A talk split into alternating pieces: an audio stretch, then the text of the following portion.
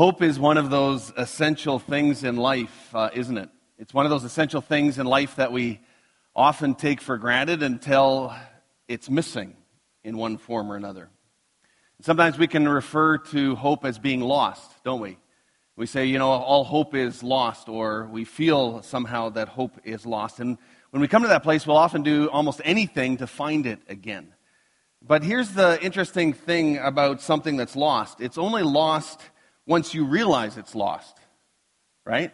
I mean, something can be gone for a long time, and until you actually realize it's lost, you actually don't know that. And um, Lisa and I discovered that in Disney World when we lost our five year old daughter. And we were actually really enjoying Disney World and having a great time until that moment that we looked at each other and we kind of checked in and realized that the other didn't have it that we assumed, and we realized our kid was lost. She was found. But with hope, I wonder too if it's not so much lost as it erodes over time. And so then we come to a place where we realize that something's missing, but we don't realize it so suddenly because it's kind of a slow kind of erosion that happens, and it's sometimes hard to recognize when it's not there because it happens so slowly. In Proverbs 13, verse 12, it says, Hope deferred makes the heart sick, but a desire fulfilled is a tree of life. Hope deferred makes the heart sick. You know, disappointment in life and when we go through seasons of doubt or through experiences of pain or whatever it is that we are walking through individually or as a family, we go through these times where we find that there is erosion happening in our hope.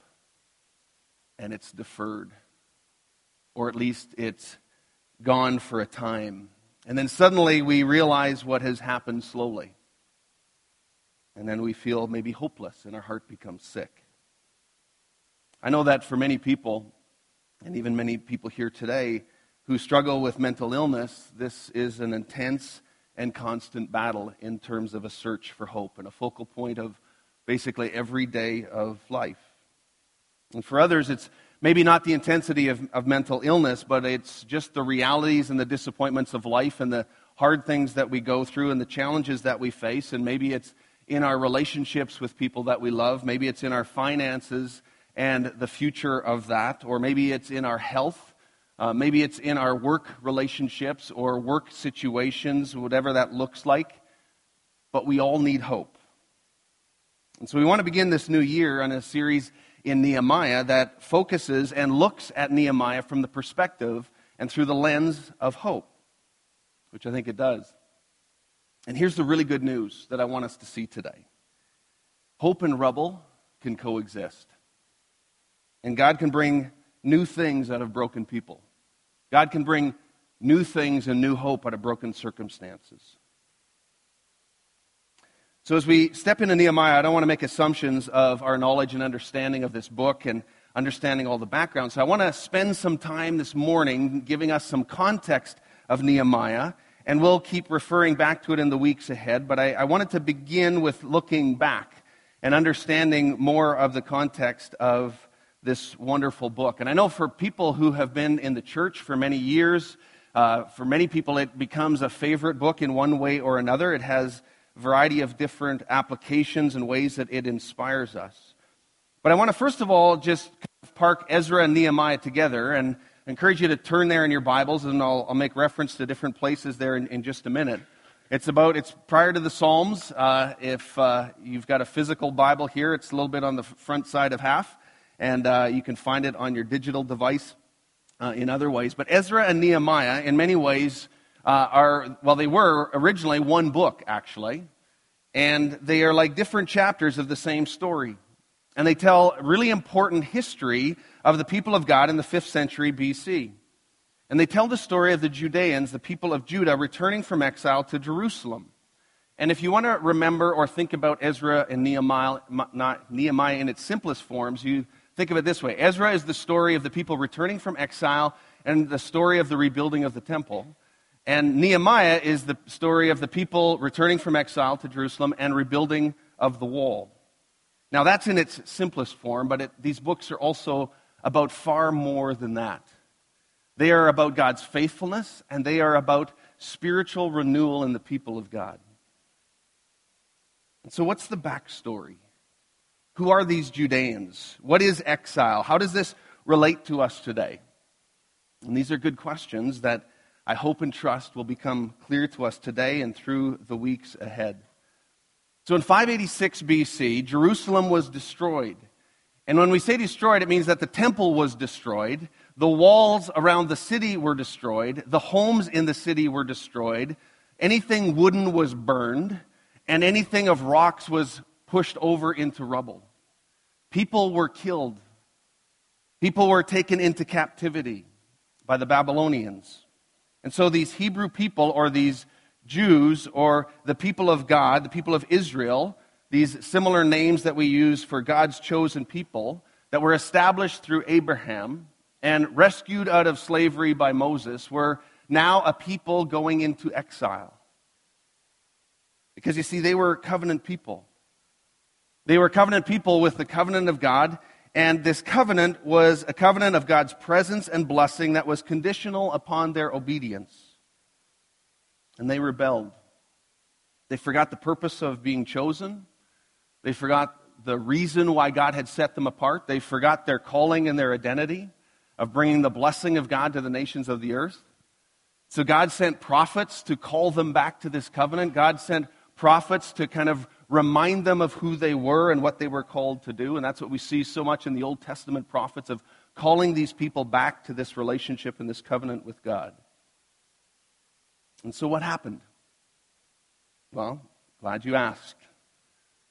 First and Second Kings and First and Second Chronicles, if you look at those books, and you can even kind of flip through them here this morning, but as you look at those books, they, they give a record of the kings of Israel and Judah, actually, the people who led this nation, which at one time was one nation, but they were a kingdom because they had a king.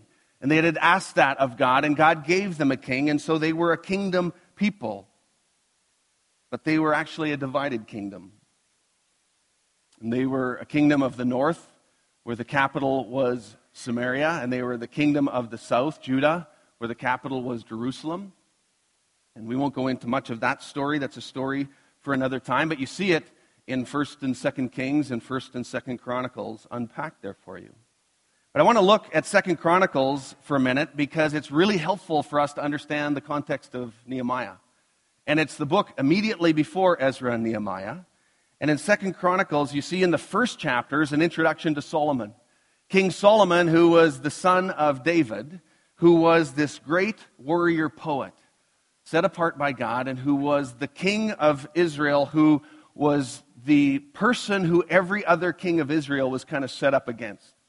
And so, even in the record in 1st and 2nd Kings and 1st and 2nd Chronicles, we see that these kings were measured and weighed mostly against David.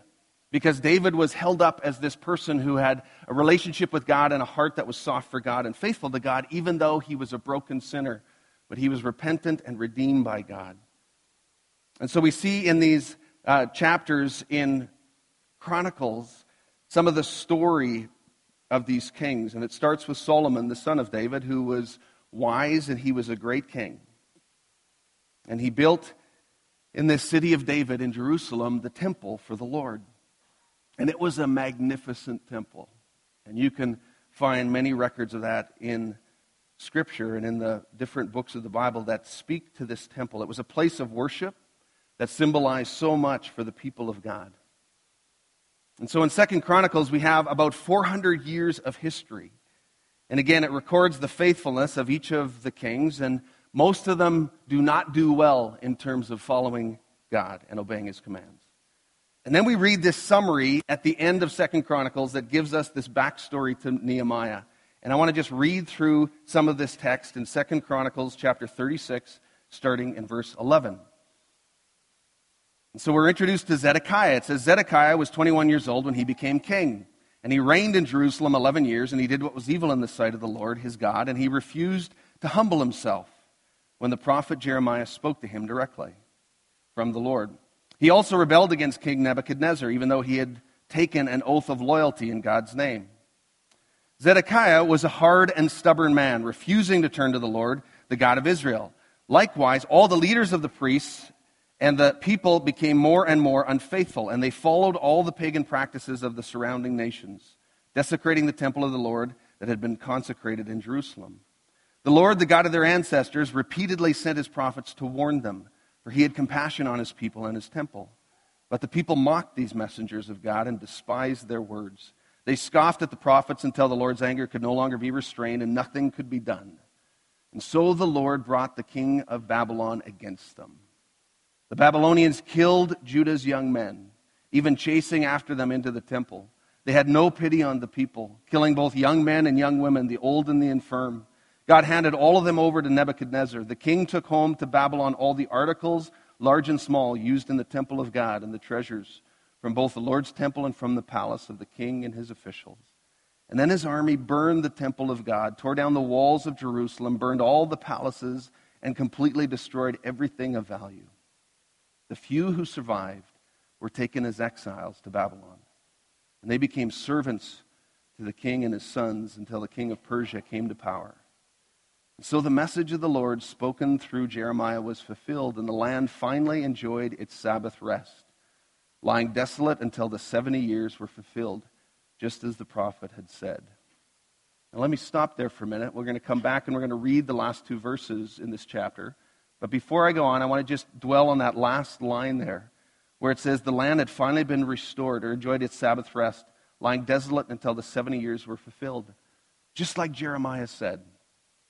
Well, many of us know that one passage that is often quoted and probably misquoted as we remember Jeremiah 29 11, where you see it oftentimes on graduation cards and different uh, places where people are encouraging others about the plans that God has for you. But now let's read that well known passage in its context. And here's the context. Flip over to Jeremiah chapter 29, verse 10, which is what the passage we just read was speaking about. Jeremiah is this prophet who is speaking to the kings and saying, Come back to this covenant of God. And here's what Jeremiah says in Jeremiah 29, verse 10. This is what the Lord says You will be in Babylon for 70 years, but then I will come and do for you all the good things I have promised, and I will bring you home again. For I know the plans I have for you, says the Lord. They are plans for good and not for disaster, to give you a future and a hope. In those days when you pray, I will listen. If you look for me wholeheartedly, you will find me. I will be found by you, says the Lord. I will end your captivity and restore your fortunes. I will gather you out of the nations where I sent you and bring you home again to your own land. The context of that is exile. The context of this promise of prosperity and that I will help you and that God has a plan for you is in the midst of a whole bunch of pain. And so now, if you look back to the end of Chronicles where we just were, we understand that verse that we just read about the 70 years. And then it goes on in verse 22 of 2 Chronicles 36, and it jumps ahead many, many years. And it jumps ahead to King Cyrus of Persia. And it says that in the first year of his reign, the Lord fulfilled the prophecy he had given through Jeremiah, and he stirred the heart of Cyrus to put this proclamation in writing and send it throughout his kingdom. This is what King Cyrus of Persia says, The Lord, the God of heaven, has given me all the kingdoms of the earth. He has appointed me to build him a temple at Jerusalem, which is in Judah. Any of you who are the Lord's people may go there for this task. And may the Lord your God be with you. I find it so fascinating how God uses these nations of the earth and these different people for his greater purposes. And there's all kinds of questions that come up when you read those texts about what the Babylonians did to the people of God. It's like, why? Like all this devastation. How does this make any sense? But God, in His sovereignty, uses these different things in the life of His people to form them into His image and to call them back to Himself. And here He uses this king of Persia now to also fulfill. He even says how He's going to build a temple. Well, he doesn't build the temple, but he allows the people to return and to build this temple back in Jerusalem. And so, again, God uses this foreign power, this Cyrus of Persia, for his purposes allow people to return. And then we see that story recorded in the book of Ezra to rebuild the temple. And then, years later, for Nehemiah to go back and rebuild the wall. So it's about 140 years later. The return of exile happened in a number of waves. And so some of the first people were able to go back after those 70 years. And then it was like another 70 years later that Nehemiah goes back to rebuild the wall. And sometimes we read these passages and we forget the long expanse of time that is happening in between here. And sometimes we're even going through things in our own lives and it just feels so intense and so uh, current right now, and it is. And we forget how God has a view of eternity that is so much longer than that immediate moment that we're in right now. And yet, that immediate moment that we're in right now has something bigger for God's purposes. And so, here is the backdrop of Nehemiah as we come to Nehemiah chapter 1. I mean, that was a few hundred years of history.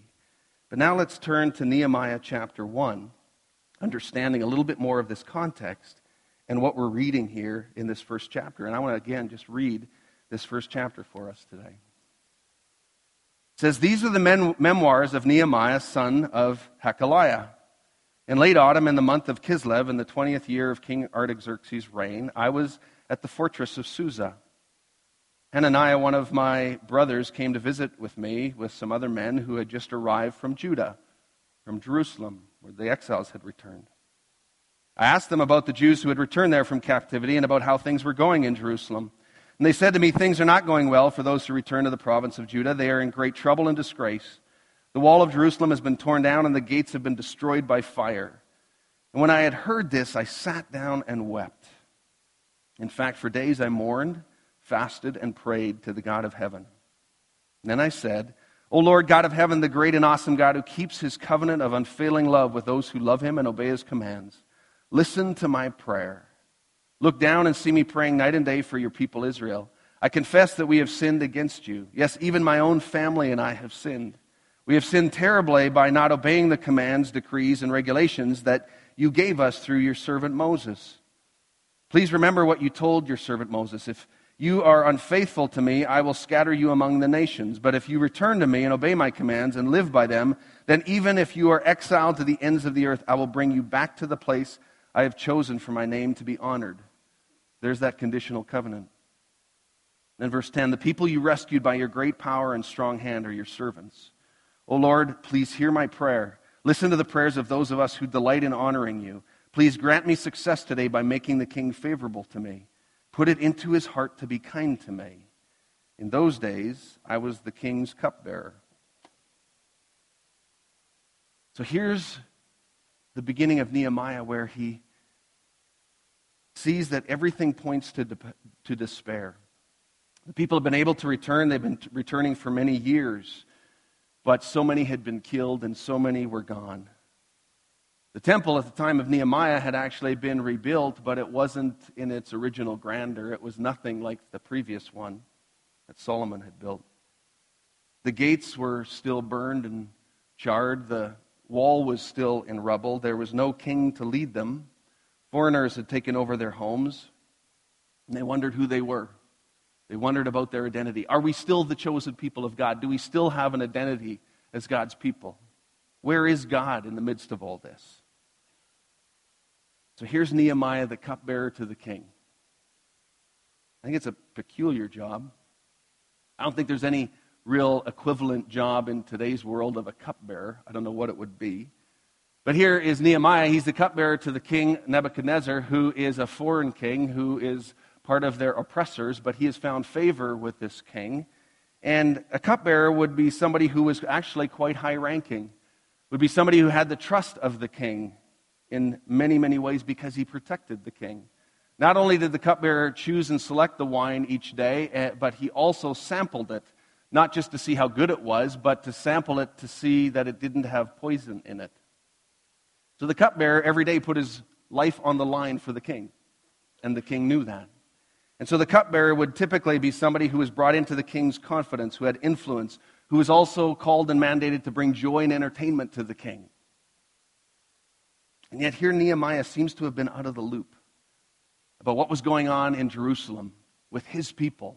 He was one of these Jews, he was one of these Israelites. And yet he, he really had no understanding of what had been going on all these years as people had been returning because it, it seems to all catch him by surprise as he asks the question of what's going on. And he hears this devastating news about the city, the people, the wall, and it seems to devastate him. You know, the wall around Jerusalem, just like any city in those days, was significant for many reason, reasons. It didn't just keep unwanted people out, but it also set boundaries of the city, protected the city, and therefore gave them an identity as a people. And it's been said oftentimes that the first order of business for a leader is to face and state reality. And I think that there's truth in that. And Nehemiah, as now a new emerging leader, he does that. And we'll see that next week and the weeks that follow. But I also think that a first order piece of business for a leader is also to feel and experience the anguish and brokenness of their people. Anguish is this severe mental or physical pain or suffering. It's when we're extremely distressed about something, when it gets into our core and it actually is tearing us apart that we feel it deeply within our bones. And when it says here in this text, when Nehemiah heard this news, he sat down and wept for days. He mourned, he fasted, he prayed to the God of heaven. And this prayer is, is quite remarkable. Nehemiah's prayer is one that begins with this, it starts with this anguish. It comes out of his anguish for his people and the brokenness of his people, and it begins in worship as we see in verse 5, as he declares, The Lord, the God of heaven, you are the great and awesome God who keeps his covenant. And then it goes into confession. And he confesses on behalf of his people because these were covenant people. They didn't think individualistically like we do so often, they thought only as collective covenant people. And so he identified with their sin and he saw that he too was part of that, part of that uh, distraction, part of that not following God into his covenant. And so he identifies and he repents on behalf of his people and he owns his own stuff. And then he acknowledges that covenant and he asks God for mercy. And he says, God, will you hear my prayer? Because Nehemiah is stirred within to act. So, two words that for me come to mind as I look at these first chapters of Nehemiah are the words of anguish and action. Nehemiah is this remarkable leader who, first of all, just feels the anguish of his people. He feels the hurt and the brokenness of his people. He recognizes the brokenness in his own life, even though he had been living such an easy life at that time. But we also see in the weeks ahead that Nehemiah was a man of action, that he didn't let his anguish just immobilize him, but that he actually allowed it to lead him to action and to respond as he prays to God and he says, God, would you help me and have mercy on me because you're calling me to do something. Help me to do something. So here's this man, Nehemiah, with his office body and his soft hands. He's going to go build a wall and lead a construction crew. Are you kidding? So he is ready to be mobilized. But he begins with this prayer and he turns his anguish into action. You know, these were old covenant people. As I said, a covenant that was conditional upon their obedience. And for me, what I find so encouraging is that we are new covenant people. Jesus says he established a new covenant. It is different than this old covenant for the people of Israel. And this new covenant is a covenant of grace and mercy and love. And it's a, a covenant that God pours out on us unconditionally. And as I was reading again this text and thinking about Nehemiah's anguish, it reminded me of Luke 22, where Jesus too prays in anguish for the brokenness of his people and also what was in front of him. If you look at Luke 22, verse 41 and following, it says this as he's in the Garden of Gethsemane, as he's preparing to walk to the cross, and he's praying prior to this event. And it says that Jesus withdrew about a stone's throw beyond them, and he knelt down and prayed. And he says, Father, if you are willing, take this cup from me, yet not my will, but yours be done. An angel from heaven appeared to him and strengthened him. And being in anguish, he prayed more earnestly, and his sweat was like drops of blood falling on the ground. And here we have Jesus with this anguish for the sins of all people and the brokenness and the rubble of people's lives and also anguish for the actions, the reality of the actions that were in front of him, the road that lay before him that he knew he would walk. And yet he walked resolutely to the cross for us, for our brokenness. And this is the new covenant. This is what is so remarkable. This is why we can have hope. Because this Jesus went to the cross on our behalf, died for our sins, that we might have hope, that we might have new life. It's a covenant of hope, a covenant of grace, and a covenant of life, even amongst the rubble. In Hebrews 6, another sample of this, it talks about this hope that lies before us. For so God has given both his promise and his oath. These two things are unchangeable because it is impossible for God to lie.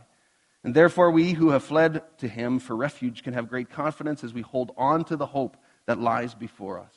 And this hope is a strong and trustworthy anchor for our souls. It leads us through the curtain into God's inner sanctuary. So, my question for you today, and my question for each of us today, is where's the rubble in your life? What is it that you pray in anguish about? Where is it that you need hope again? I think for you know sometimes the rubbish in our life, the rubble in our life is is really apparent and it's really evident. It's evident to those around us, it's evident to us. It just seems to be so out there. Or maybe it's more subtle. Maybe it's rubble that others don't see, but you know it's there because you walk in it every day. And I guess my encouragement to you and to each one of us is that it starts by facing reality and recognizing a rubble. Then it, it, it's about feeling the anguish for what it is.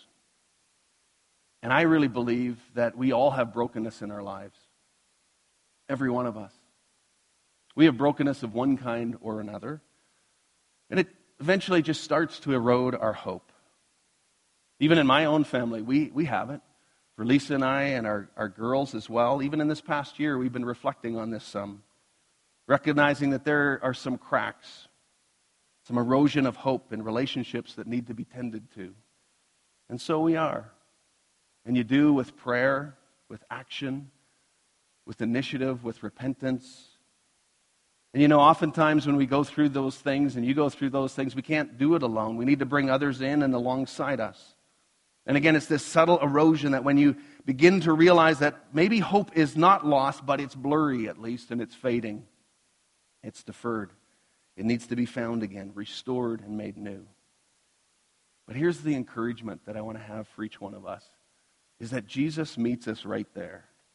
Jesus meets us right there in the midst of our rubble, in the midst of the mess, redeeming, restoring, and renewing us. And I, as I observe people's lives, as I observe my own life, and as I read Scripture, I see and I know that hope and rubble can coexist. And they so often do. But Jesus is at work in the middle of that, making things new. He can bring dead things to life. I want to invite the worship team up, and I want to just leave, leave us with these two scripture verses to reflect on. A little bit later in the service, we're going to have a chance to just join in with Nehemiah's prayer and to join in to pray in different ways. But I want you to think about these two scripture verses that, that speak to this hope that we have in Jesus that is so powerful and so profound. This new covenant hope that we have in the midst of whatever rubble we find ourselves in because of what Jesus did on the cross.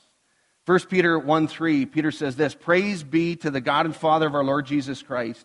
In his great mercy, he has given us new birth into a living hope through the resurrection of Jesus Christ from the dead. And the second one is found in Romans 15 13. And I want to read the passage that's actually just the verse before that, and you don't have it on the screen. But in Romans uh, 15, verse 12, it says, uh, Paul is saying this. He's quoting Isaiah. In another place in Isaiah, it says, The heir to David's throne will come and he will rule over the Gentiles, and they will place their hope on him. And he's speaking of Jesus, that we will place our hope on him. And then he says this I pray that God, the source of hope, will fill you completely with joy and peace because you trust in him. And then you will overflow with confident hope through the power of the Holy Spirit. Amen.